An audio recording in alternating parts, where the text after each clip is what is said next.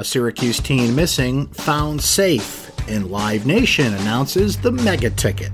This is your Syracuse.com flash briefing for Monday, January 20th, 2020.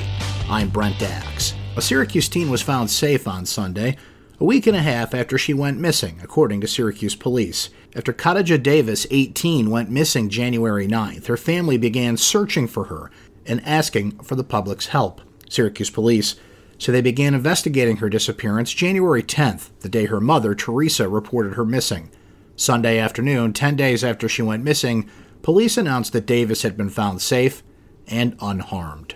This spring, 250 soldiers from Fort Drum near Watertown will deploy to Afghanistan. The 10th Mountain Division headquarters will replace the 1st Armored Division headquarters as part of a regular rotation of forces, according to an Army official. Said Major General Brian Mennes, our highly trained, physically fit, and disciplined soldiers will build upon the success of the 1st Armored Division as we look forward to partnering with coalition forces and the Afghan security forces as they continue to build long term stability for the people of Afghanistan. Live Nation announced the lineup of the 2020 Country Mega Ticket at the St. Joseph's Health Amphitheater at Lakeview. Seven concerts will be part of this year's ticket package at the St. Joe's Amp. They include Sugarland, Thomas Rhett, Tim McGraw, Brad Paisley, Jason Aldean, Kenny Chesney, and Lady Antebellum.